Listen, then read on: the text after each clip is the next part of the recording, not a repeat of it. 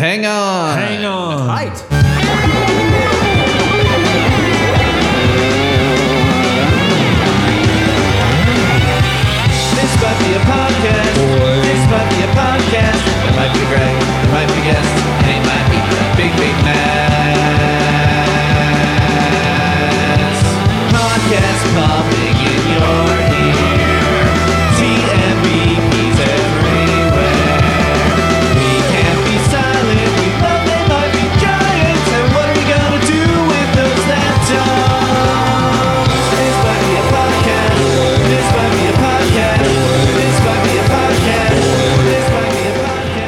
Welcome to This Might Be a Podcast.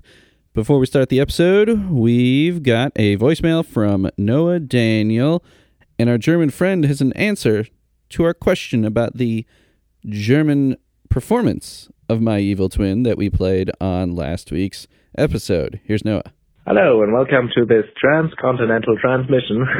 uh, is what John Flansburgh uh, said at the beginning of the uh, show, which wasn't a real show at all, um, uh, of which uh, last episode's My Evil Twin partial live version was from, and uh, it's from a I don't know bootleg uh, a live uh, show of TMBG which I recommend every single TMBG fan to download and listen to over and over again.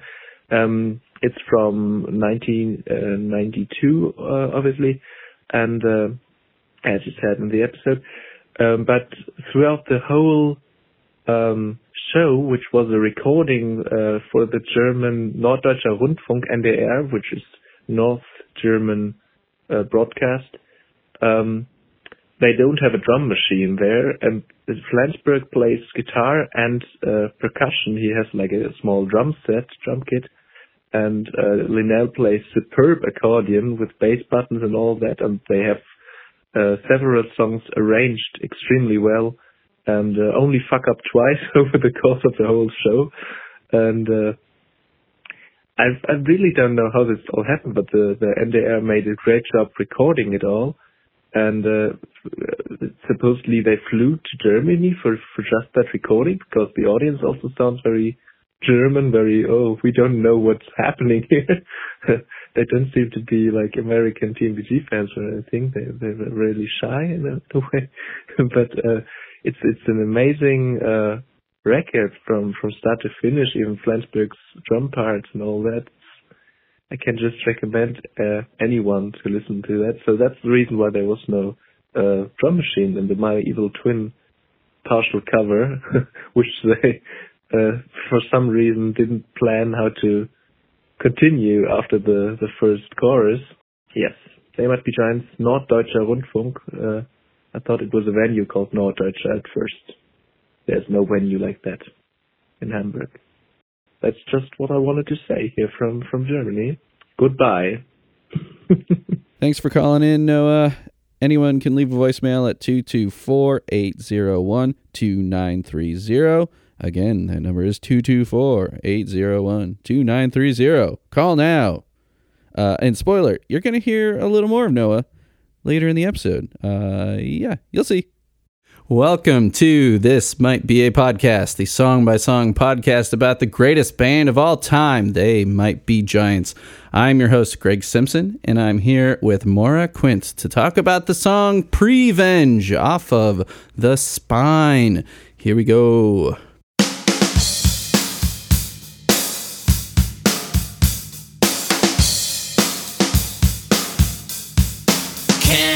You tell that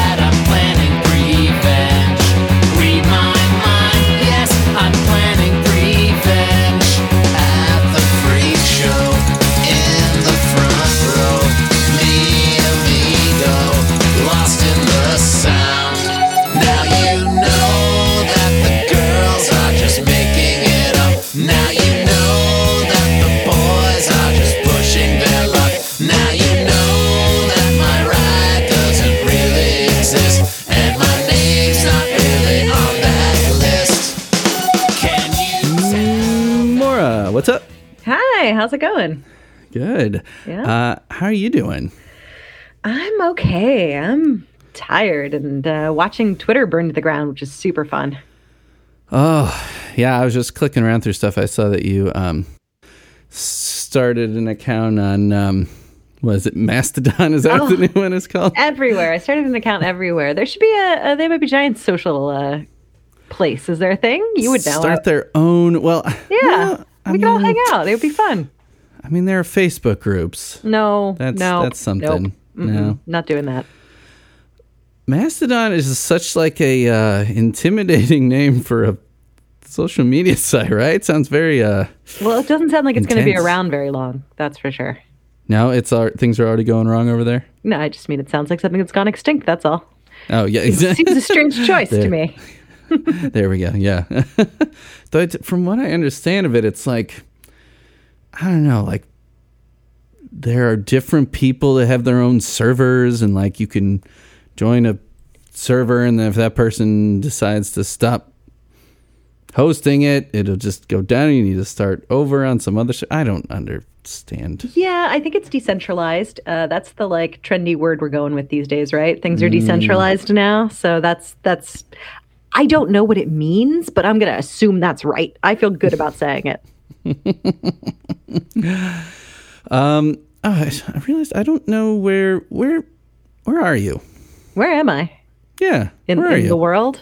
Do you In mean the world. Like existentially, where am I? Because that's a really long question, and I don't know that we have that much time to answer it.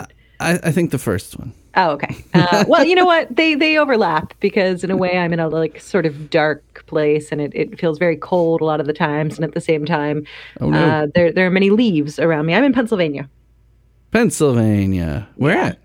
uh, right south central state. I'm, I'm Harrisburg area. Okay. Okay. Yeah. Um, yeah, my parents both grew up in in Pittsburgh. oh, okay. Pretty Pittsburgh's great. Pittsburgh. Yeah, I love Pittsburgh. Where in Pittsburgh. Pittsburgh did your parents grow up? Not that I'm trying to stop Um, you or anything. What, uh, Mifflin. Mifflin. Is that? That's a place.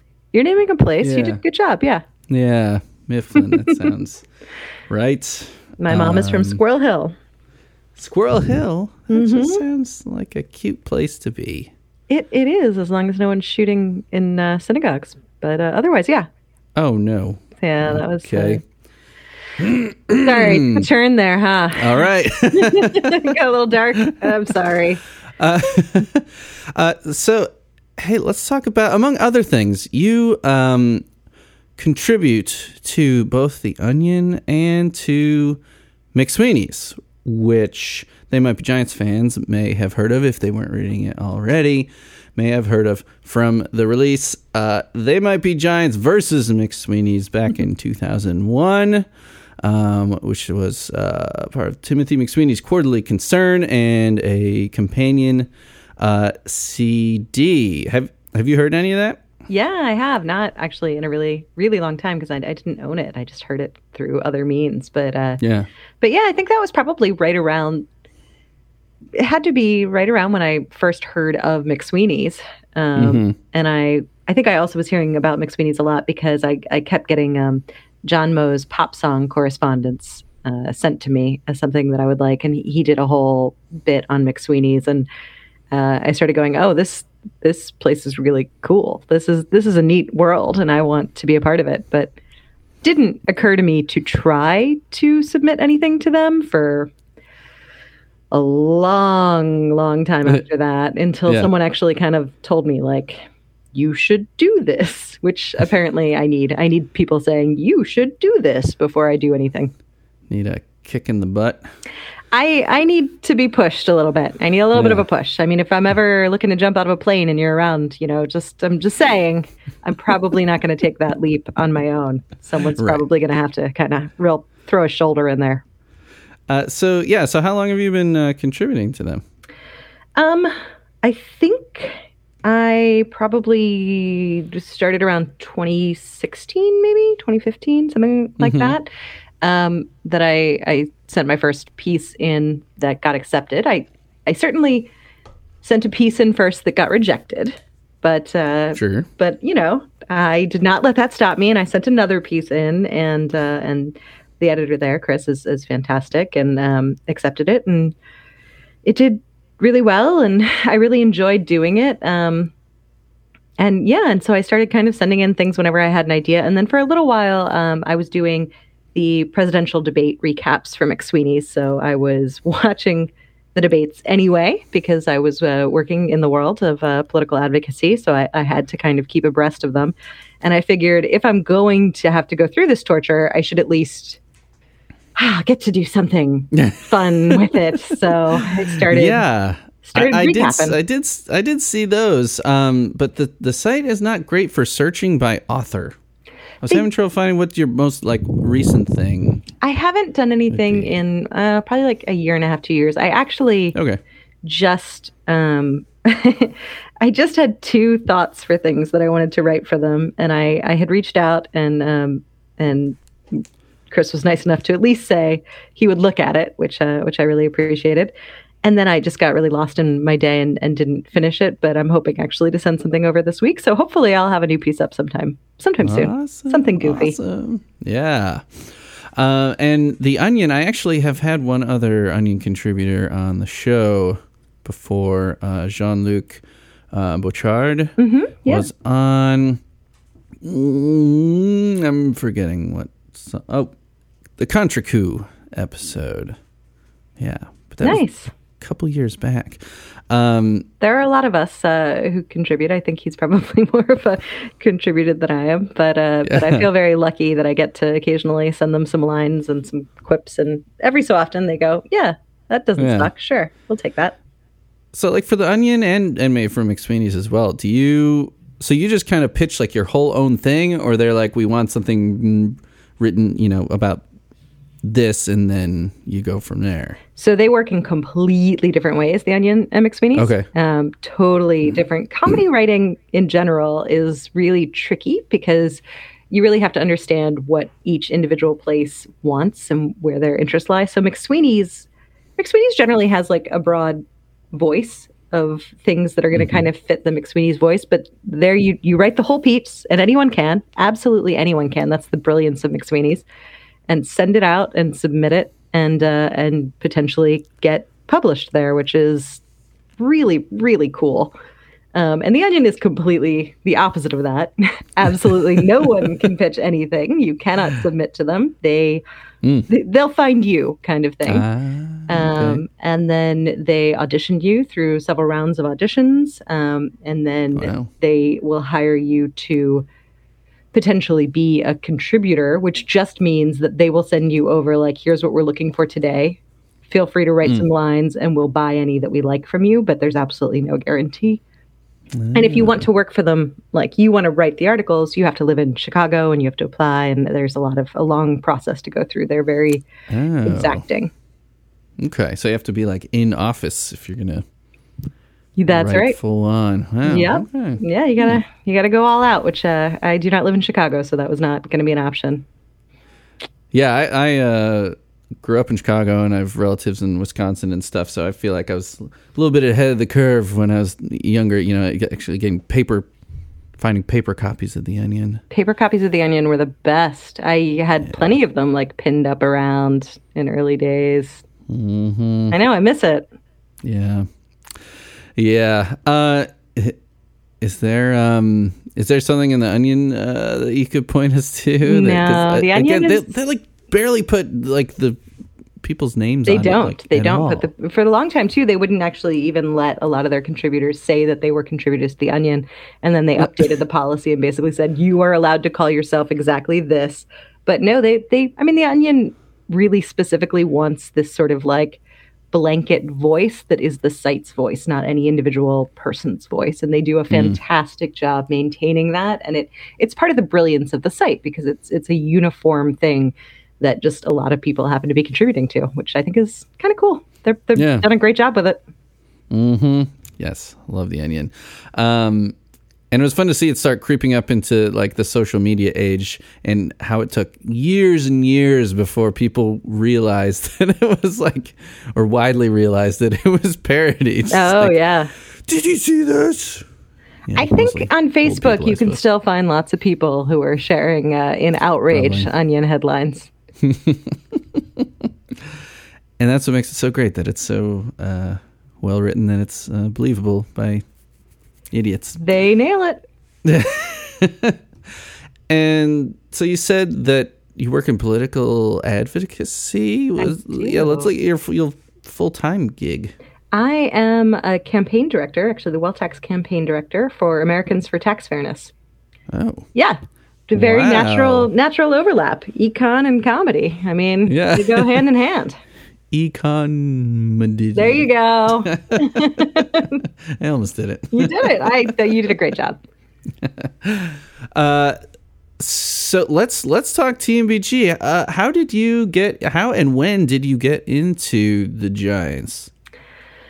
Well, um, I actually, when I was, you know, I wasn't like the sort of kid who really knew all that much about music in general. Like, I listened to the radio that my parents had on. They had some Beatles albums. That was kind of, and I really liked all of that, but I didn't really like dive into anything on my on my own until uh, it was eighth grade for me, and this friend i'd like befriended this girl who i just thought was the coolest girl in the whole world she just like she was really cool simply because she did not care what anyone thought of her. She just did her own thing.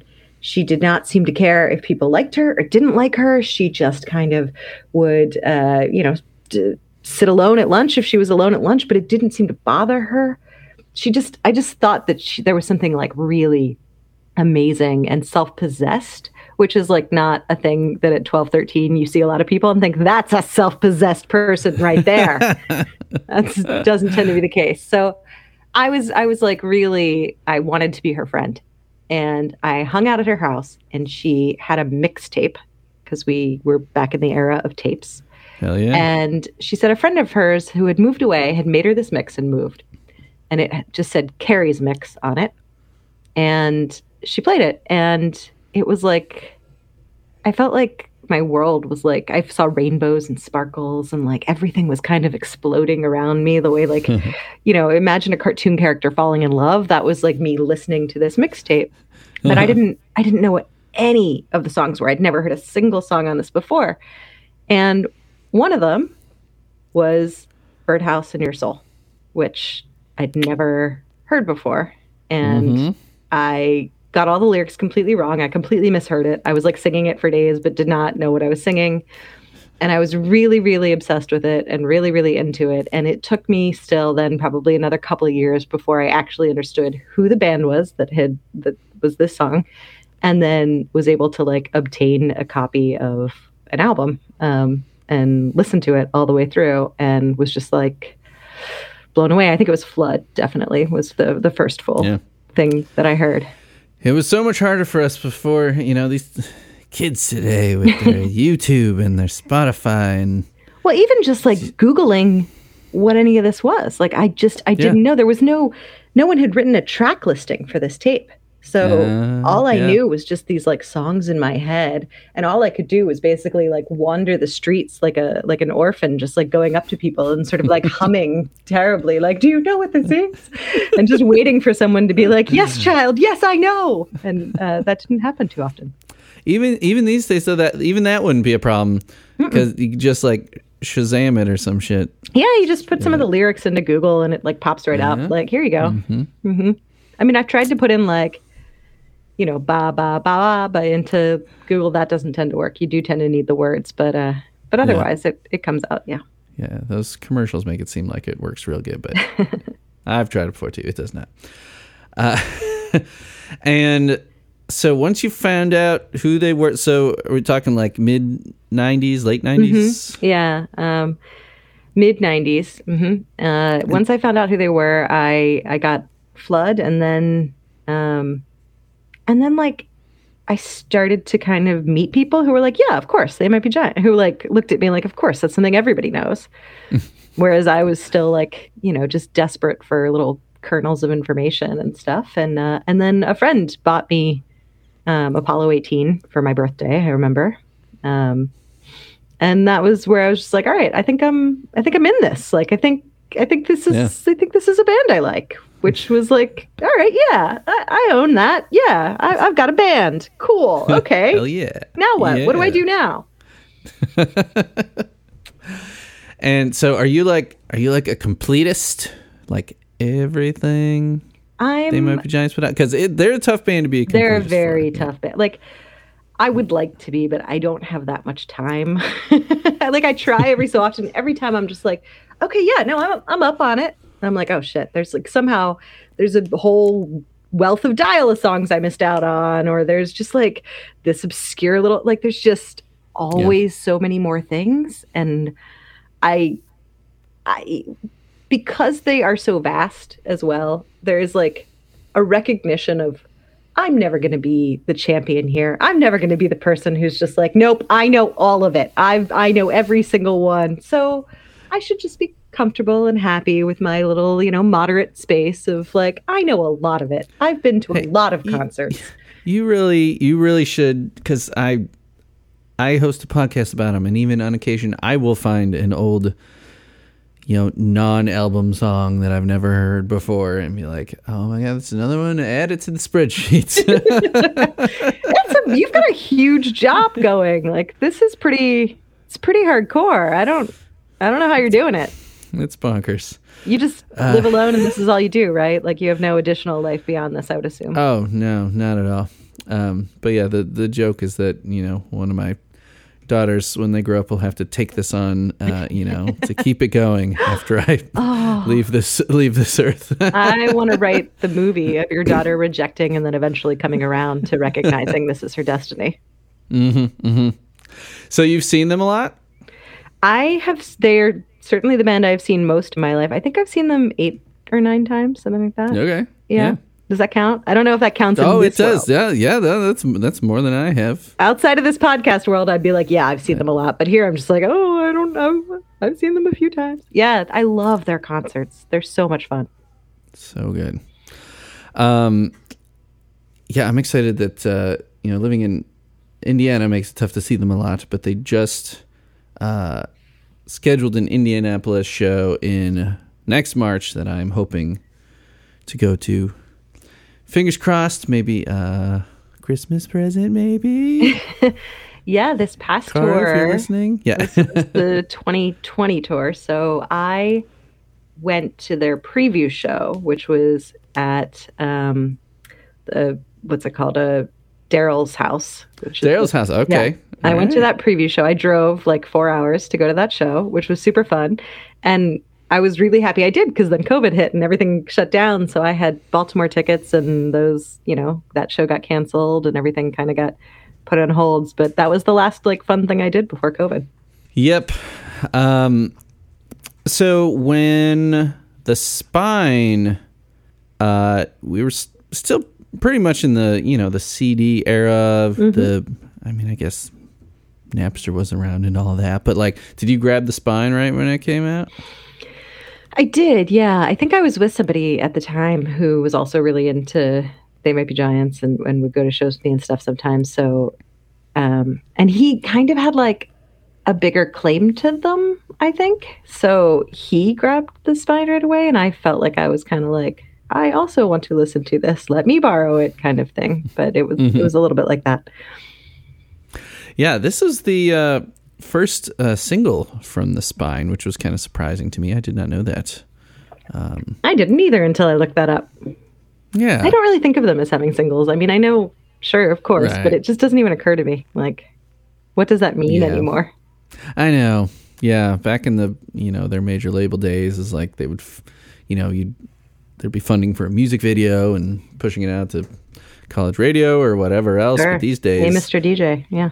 that yeah, they're I mean they're pretty much doing it all themselves these days. Is what it seems like. You know, they get their own label. They're just very they're very self sufficient now. You know, I think they learned their they their lessons from being spit out the major label system Yeah. and uh, just kind of doing it their own way now.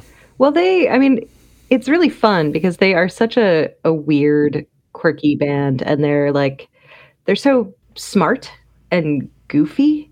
And I think that their, their fan base was just such this like smart, goofy group of people, basically. And so hmm. many of them have like ascended into the world of entertainment and now sort of turn around and, and reach out to them and, and use them for so many things that they've had a lot of opportunities because they've cultivated this following of people who this is they're they're really nerdy but Yeah. but fun, which uh which I think is neat. Yeah, and they befriended a lot of artists and Mm-hmm. you know music video directors and people that uh, you know just are, that they tap for you know to put stuff together all the time. And they're really you know their their full product all around is just has this really. I mean, it's a cohesive aesthetic that's also very eclectic, if that makes any sense. You It know? makes Like, perfect sense. you know, you can look at something and be like, "That's that's they might be Giants artwork." Right. um, but no two albums really look alike.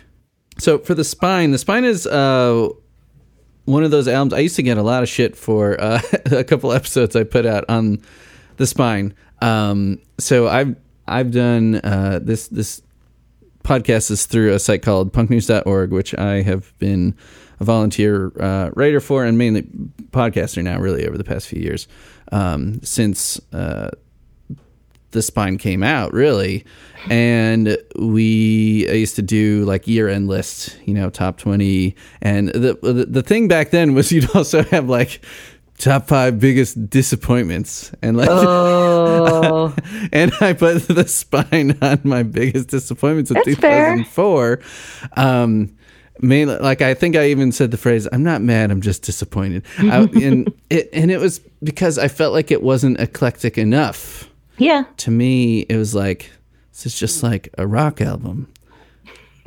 But i mean i was definitely being too hard on it but it was coming off of like mink car which is one of my all-time favorites and a very bizarre album uh, and this one was Mink like a little, sh- a little too streamlined but like it's it's not like a regular rock band album it's still a very they might be giants album but I had people like, yeah, I don't know. It was like, uh, minimum human resources. Like, I'm not that crazy bad. I can't remember what I scored it. I'd have to look. But, um, I mean, people were making like memes about me about uh, how unfair it was that I was hating the spine. And I'm like, well, that's cool. I'm getting memed at least. Yeah, Uh, congratulations. that was- That's I know, very right? exciting. Absolutely. cool. They're going to pretty cool. explode your head. Yeah. Mhm.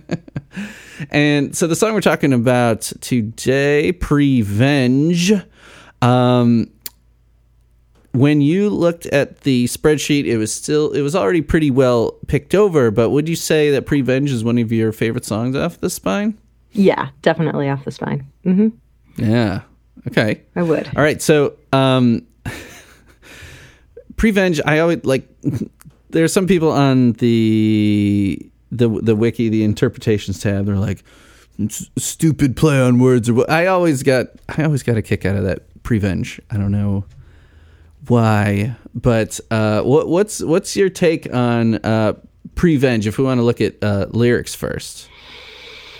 Um, so it's tricky. I I definitely was grabbed just by the title and the hook. Um, I just the mere idea of prevenge made me really happy. Maybe just as a person who goes through the world with like a tremendous amount of anger and hatred towards people, but also just uh, you know, I can tell when someone is gonna fucking piss me off. Like I know it's coming, and so the idea of being able to be like all right well i'm gonna i'm gonna get back at them before they have a chance like it is so appealing to to my vengeful side i loved it so much uh, so that alone made me incredibly incredibly happy.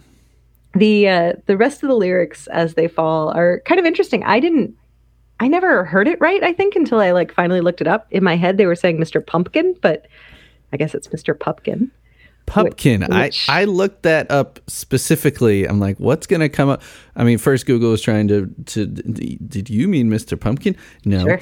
Uh, and the first thing that comes up is the Scorsese film, The King of Comedy. Yeah, and it does seem to really directly be referencing that, which then I had to like now I have to watch it. I've never seen it, but I Me neither. I read the wiki for it because you know I cheat like that. De, De. Niro, as Scorsese likes to do. Mm-hmm. I'm just I'm trying to picture De Niro playing a stand-up comedian. a failed stand or a, a wannabe stand-up Right. comedian, really. Uh, right. that but like as someone who is existing in the world of comedy and has lots of you know stand-up comedy friends like that's opened a whole nother door now. I really want to see this film. I'm super curious about it. It sounds incredibly dark and kind of potentially wonderful.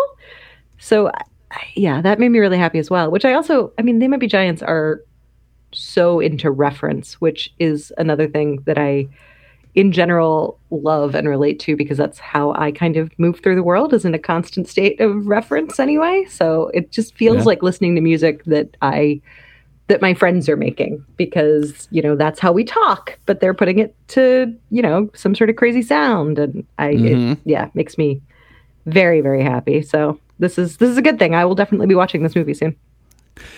So, I mean, do you think we can approach the the lyrics as if it were about this movie? I mean, do we know enough about it to make any sense of that?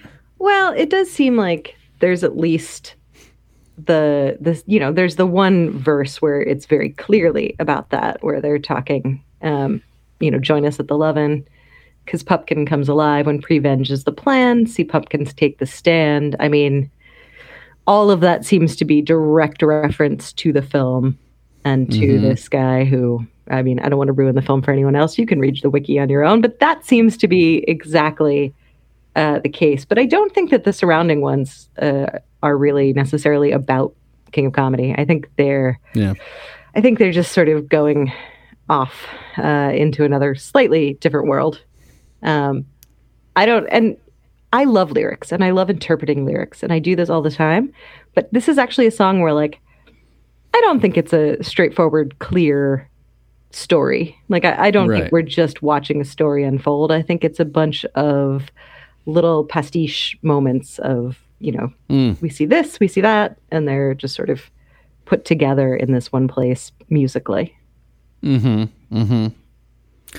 Yeah, there's yeah, there's just so many different things going on. It is hard to if you're trying to piece it together into one thing. Yeah, I tend to want to make Definitely. songs one thing, but uh, in this one, I definitely resist it. I mean, the the whole now you know that the girls are just making it up. Now you know that the boys are just pushing their luck. Now you know that my ride doesn't really exist and my name's not really on that list. That to me, it's like very evocative. but again, it's evocative of a vengeful thing. It's evocative of someone who is out of place, who's just faking it as they go, is just hoping they're going to get away with things, is just hoping that they're going to like, and they can see their plans falling apart in front of them, and they know Uh. that there's some comeuppance coming, and so it's like, fuck, I gotta like, I gotta act strike first before. Yeah, gotta get ahead of this. Yeah, exactly. Which uh, which really appeals to me. And also, I mean, I don't know why, but then now you know that my ride doesn't really exist and my name's not really on that list. Uh huh. Yeah. Have I had exactly that experience? I don't think so. But yet I kind of feel like I have. Every time I hear it, I'm like, been there. I don't know why I think I've been there, but been there, totally.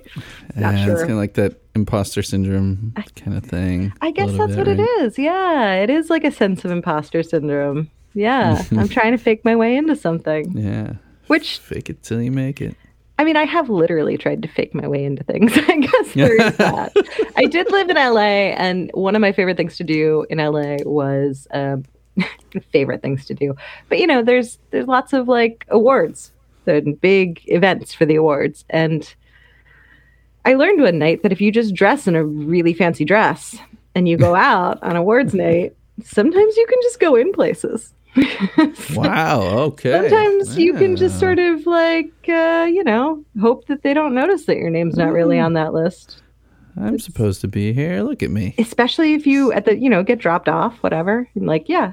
Oh, uh, you know what? I think they're inside. I'm sorry. I'm just gonna go check. You just walk in. I, you can also like half be on your phone, you know, a little bit, and just be like, I, I can't hear you. Are you guys? You're in there? Okay, hold on, hold on. I'm coming in. That sort of thing. And then, yeah, you know, it's going. sometimes, going. sometimes they don't stop you.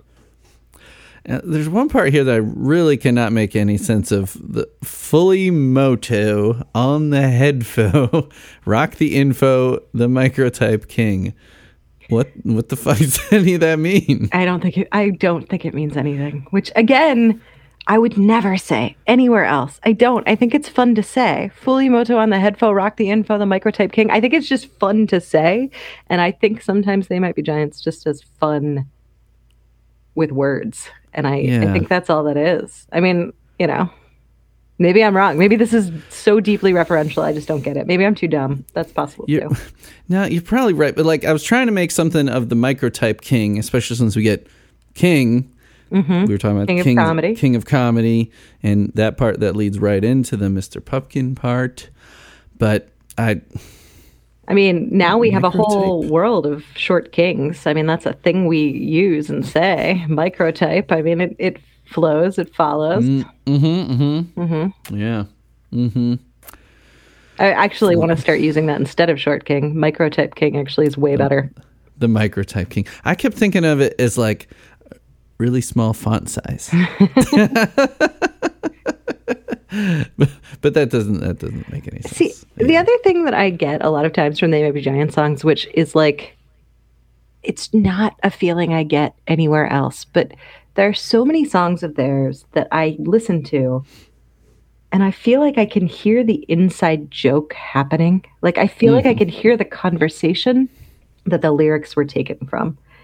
And they're not meant to like make sense outside of this these inside jokes or these moments in time that they're having and that always brings me a tremendous amount of joy and like there are several of their songs where i'm like oh yeah i can i don't know that i have this right but i can see exactly where this came from. Like the song bangs. I don't know if i'm allowed to discuss other songs but like that's Sure. the song where i mean the the whole song about like singing how great this woman's bangs are to me is just like you can just hear someone saying i can't believe you didn't notice that i got bangs. I can't believe you didn't even notice. And then and like this being the response just to go way over the top. Like Right. just fully you're right everything hangs on this and i feel like i hear that a lot in their songs and that brings me great joy they might be giants Yeah. bring me great joy and sometimes I feel like, like in this case, it's a you know Flans pen song that Flansburgh is just like,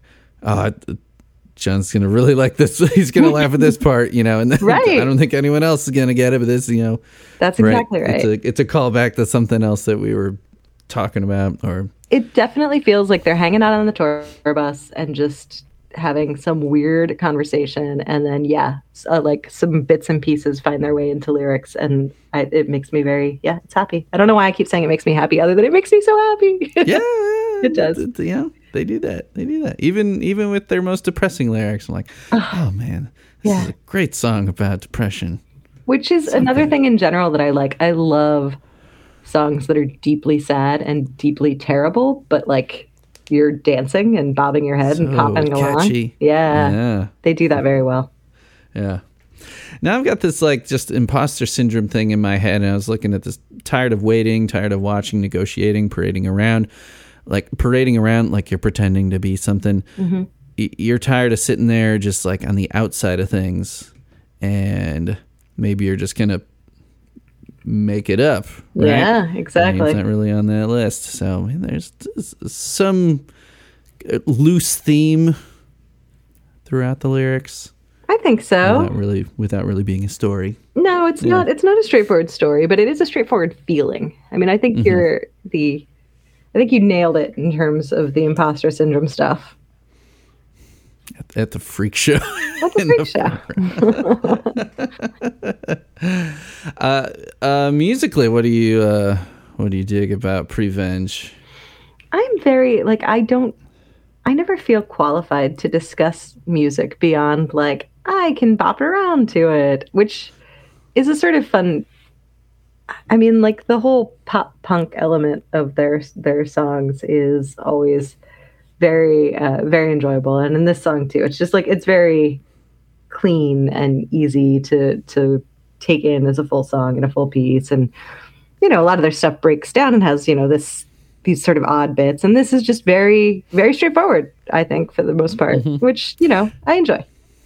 yeah, it starts off with some very you know a crisp drum intro from Mm-hmm. Marty Beller. It's it's not the most interesting drum introduction. It's not the most interesting But, song you know. musically, right? Like it's it's not, but it's fun. there's there's some parts of it that when I was really listening close uh, these past couple days, guitar tones and some keyboard stuff that go on that that really make me happy. Right? if that's if that's the theme uh, here, uh, like there's a lot of these. Um, tremolo effects right? Like on the guitar, so it's like like right in time with the tempo um, throughout like the verses, and then in the um, there's another part where there's a, a, keyboard bit that's just like just like real kind of f- fluttering. Uh huh. I like that you um, made a um, keyboard sound a little bit like Monty Burns from The Simpsons. I yeah. think that's that was really impressive. well, I'm a Simpson, and it all comes back to the Simpsons for me, so it's just kind of in there. There you go. uh, uh, and um, and uh, that other that other keyboard sound that comes up right at the um, right like a tag right at the end. Uh, My name's not really on that list. There's like that little sparkly, twinkly kind of thing. They were just like really locked in with their tones, and um, on the now that you know that the girls are just making it up, there's this guitar tone that sounds like I don't know. It sounds like Dan Miller is playing like really loudly through like a really tiny amp. It's like this really kind of compressed, Interesting. like it sounds thin but still like gritty and powerful. And it's that kind of studio trickery as a guy that, you know, I record my own music and produce, you know, other band stuff on occasion too, that I'm really uh, just a, a geek for dialing in guitar tones or keyboard sounds and stuff like that. And this song is just full of all these little flourishes. Now I have to listen much, much better. I'm such a I'm terrible with this stuff. I'm just kind of like, ooh, the noises sound pretty. Like that. And then the like the way they bring it down on the, like right on that Mr. Pupkin part Uh-huh, yeah. where it kind of goes into like almost like um like it's coming out of a, a old timey radio. right. Which they Or something, they love right? that sort of effect. They like when Mhm. they can make these sounds modulate and, and sound as though they're coming from a different space and time within a song, which yeah, is is a very fun little trip they take us on.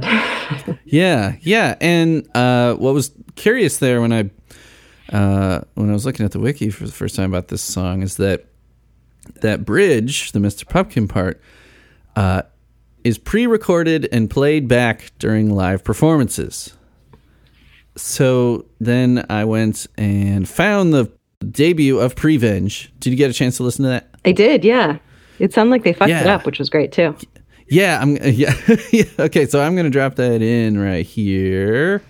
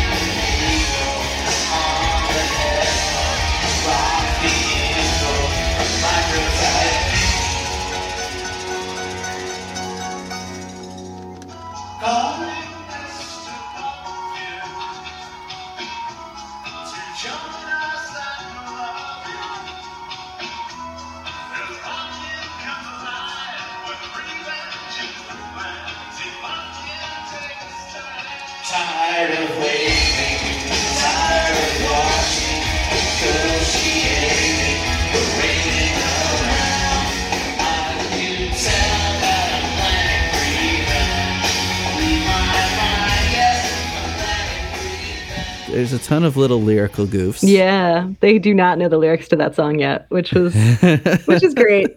I mean, you know, as someone who messes things up in real time all the time, it's it's fun to see my heroes do it. and it's especially tough because Linnell takes over on the harmonies for it. So then, like, it sounds like there's parts where like one of them is getting it right, one of them is getting it wrong. Yeah. Like I think, like I think on the first chorus, like they say, now you know that the girls are just pushing their luck. Now you know that the boys are just pushing their luck. Like Uh-huh. they say it both times. So like, wait a minute. Uh, and I feel like the Mi Amigo part gets like flipped around. Oh yeah, they flip it all around and they they like leave out a line completely at one point too. I was it Yeah. was definitely like, oh, you guys like you wrote this song yesterday, huh? Like you're just like, yeah, yeah, let's do it, let's do it. I don't know, I don't care. Yeah, let's just try it. Let's see how it works.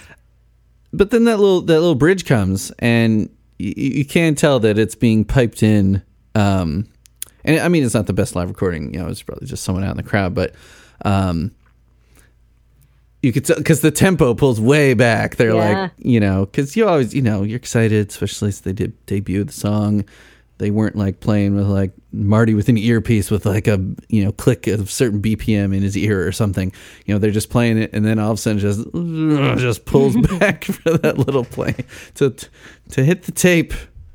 But it, I, it seems like something that they really could have just done. I mean, obviously you wouldn't have that little radio effect, but it doesn't seem like there's anything in that part that they couldn't have just played. No, it absolutely does not. But maybe they can't say pumpkin very well. Maybe maybe it always comes out pumpkin, and it was just like, no, fuck it, just just record it because we'll do it one time and then never again.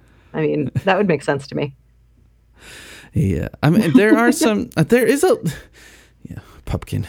It always comes out pumpkin. Uh, there's like there's a little bit of overlap between the vocals coming out of the bridge, going back into the pre-chorus or whatever you want to call it. But that still seems like something they could have worked around. I just found that was kind of curious. I can't think of any other song where they do that, where it's just like a portion of the song is t- on tape. I Yeah. can't either. It is a very strange one, but I do feel like they just generally like to play around with sort of what their limits of technology are and like and they mm-hmm. don't see I mean, they certainly have all sorts of repetitive repetitive elements that they utilize more than once, but it there does seem to be lots of little things with them where they're like, yeah, no, this one time, this one time we could do this. Let's just do it this time. It, we'll do it this weird way every time just because, you know, because we can, because it's something else Right. to play with. I think Right. they're very very good at trying to figure out what all the toys in the toy box are and how can they use every possible toy and not necessarily even like you know to its maximum effect so much as just no but we used it we, it's got a place Right. something we can do with it which Yeah. Yeah. Yeah. And they really didn't give themselves much of a chance to get really good at this song. They've only performed it eight times. wow They've i love that someone's keeping a times. record of that that's amazing how does that happen The wiki, well, like you said, the kind of fans that this band breeds just like are very uh, meticulous type, very, you know, a nerdy type, keeping track of stuff. I mean, I've never seen anyone with an. Excel sheet at a show, but I, I'm kind of surprised I haven't actually. Like that would make sense. Yeah, they they only played it in July of 2004. That's it. Wow, That's it. And and for the song that was like the first single off the album, it's like they really didn't push it too hard with that one. That's interesting. That is fun. Something I love about going to their shows, though, in general, is sort of this, especially if you go with people who really know better than I do, although I'm, I'm learning a little bit more each time. There is these like moments where it's like, oh my God, they played this one song. They never, ever, ever play it, which Yeah. Yeah. they have so many songs that there's a long list of the they never play it and it gets people incredibly excited on the little off chance on things like july of 2004 Yeah, and a lot of times I'll find that in looking at the um, the dates performed pages for different songs, where there will be like a decade gap, and then they bring it back, right which is just crazy. You'd have to relearn your own song like completely. There's like, how could you remember it? Yeah, I don't know how. Well, in this case, they couldn't remember it immediately, so it would be really, really rough many years later. But you know, Right, right. yeah, maybe they should bring back Prevenge. It's I mean, it seems like a really fun one to do live. it does. Yeah, I think Yeah. people would be really excited by it. But perhaps it inspires too much prevenge. Maybe it, maybe it like makes people too amped up, and you know, shit starts going down. R- riles, you know, it's just such a rowdy crowd at They Might Be Giant shows. It- just gonna start breaking shit. there is a little bit of rowdiness, but you know, it's more that I do think that it, it, the crowd in general probably has a long list of like personal vengeances. You know, that like uh, that they might be inspired to take out. I don't know. It might just be me, but I feel like certainly some of the other people in the audience feel that way. Yeah, or it could just go full Woodstock '99. You know, It's all those shirtless frat boys just starting fires. Yeah, absolutely. I think at this point now, most of the fans are like coming with their kids, so you know, it's it is it Yeah, is pretty yeah. hardcore. Yeah, they're such a, a generational band, and they really uh, just like cemented their uh, their status as a you know like a forever band by doing kids albums. Oh yeah.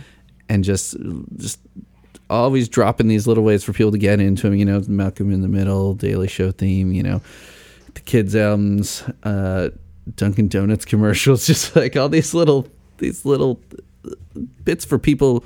You know, like when you were a kid, to be like, "Oh, what's that song?" and then you have to kind of dig and find out who they are, and Yeah. it, it goes from there. I've explained to my kids they it was the uh, what Mickey Mouse Clubhouse that they my kids were into when they were Yep. littler. That I the first time they listened to that I was like, wait a second, what is that theme song? Wait, and they loved that theme song, and that was kind of a way for me to be like, hey, hey kid, come here, I got some other stuff for you. Yeah, And yeah. at this point, I think my kids think uh, they think they might be giants have done every song, and they think Patton Oswalt has been in everything because those two things just like permeate all of their culture, and then also shows up in mine. Uh, so it's a it's a fun crossover. Yeah, I'd, I'd be cool with that if They Might Be Giants wrote every song and Patton Oswalt wasn't everything. it's not a bad world. There are worse ones. Yeah, yeah. Uh, so the, They Might Be Giants have not played the song a lot, and apparently, uh, uh, not a lot of other people feel like they should play it a lot because I went searching and there were zero covers. But I've got a crew of friends who will often come to my aid and make covers exclusively for the show. And this guy in particular, no Daniel, my German friend, had just gotten a hundred year old accordion. He- He's been an accordion player for a while, but he's like, I just got this new accordion. It's kind of a piece of shit, but I really want to record something with it. You know, I don't think the bellows are completely airtight, but I really want to get it on tape. Uh, so he did a little um, just cell phone recording of Prevenge for us and I will drop that in right here. Can you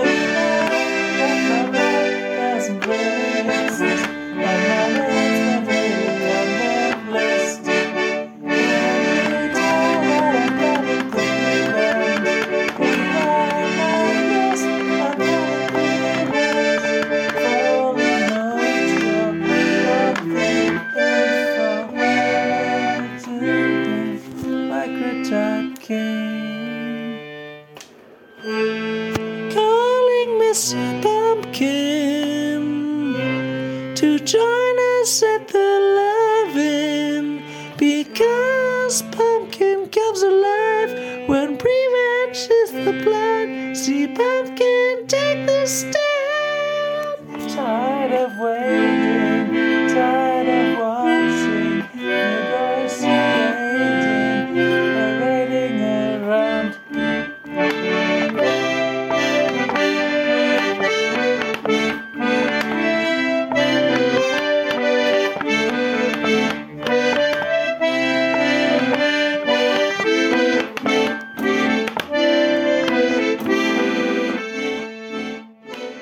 What'd you think of that?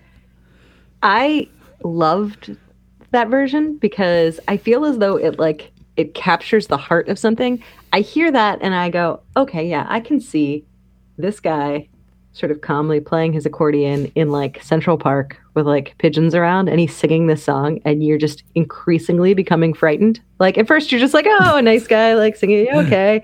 But then you're like start to hear what he's singing about and you're just like, oh no, this this person is unwell. Like they're he's gonna murder me, I guess. Like that's what's gonna happen. I don't know what i am about to do to wrong him, but I'm gonna die now. And I think that is a nice that summarizes this really well. I think it, it gives a nice tone to it.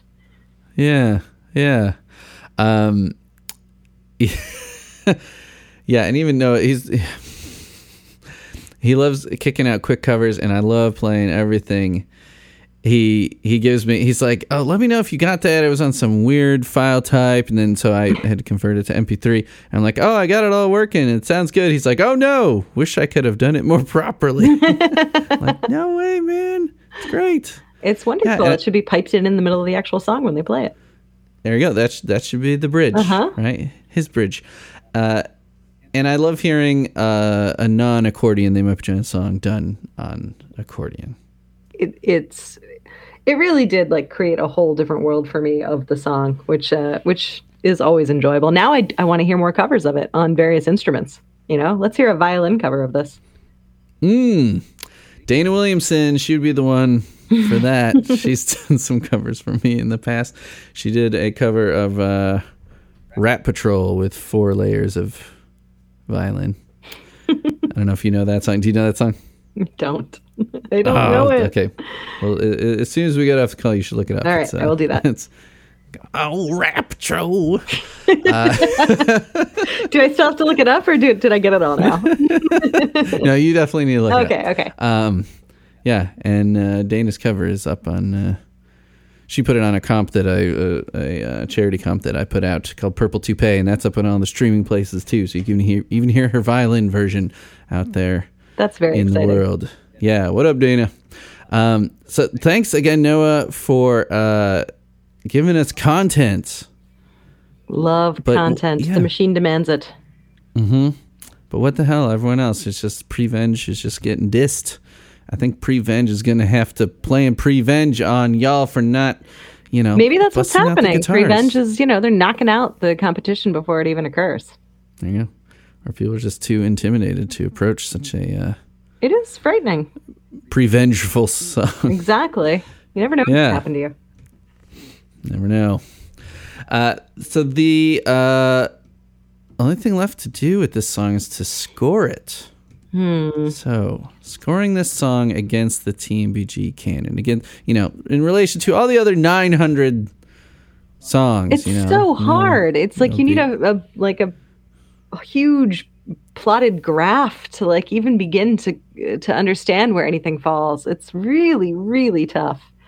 I keep track of all my scores, and I'm always like, what did I give this one? Okay, well this one, it's got to be higher than this one. Oh, Yeah. a little lower than this one. I feel like I'm gonna go oh, 6.7. Six point seven. Mm-hmm. Okay, That's where I'm going. all right. Mm-hmm. Okay, that's a little lower than I was expecting, honestly.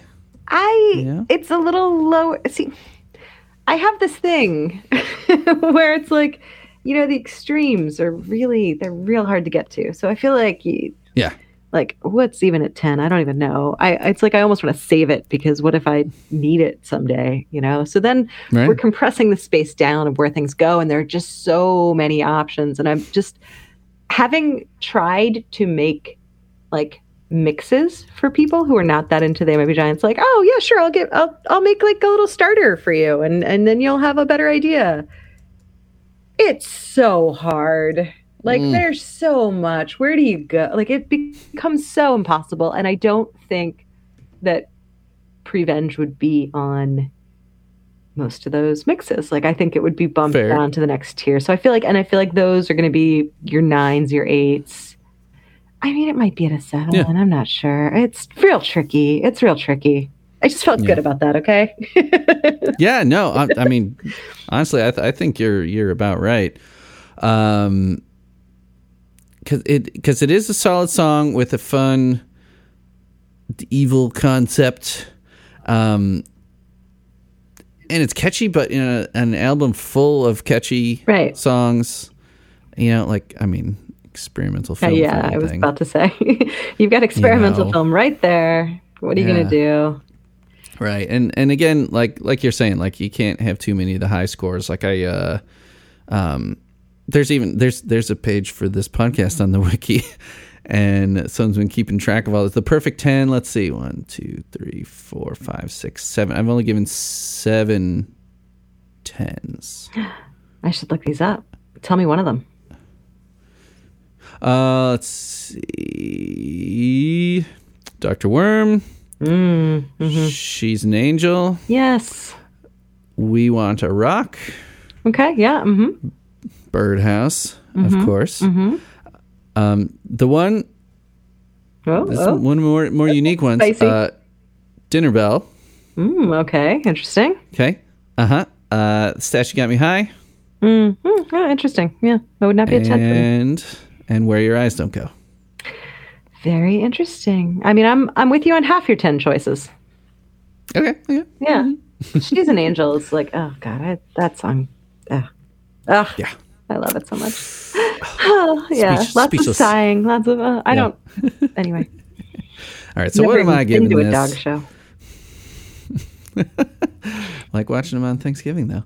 Uh, I'm gonna give this. I'm gonna give it a straight up seven.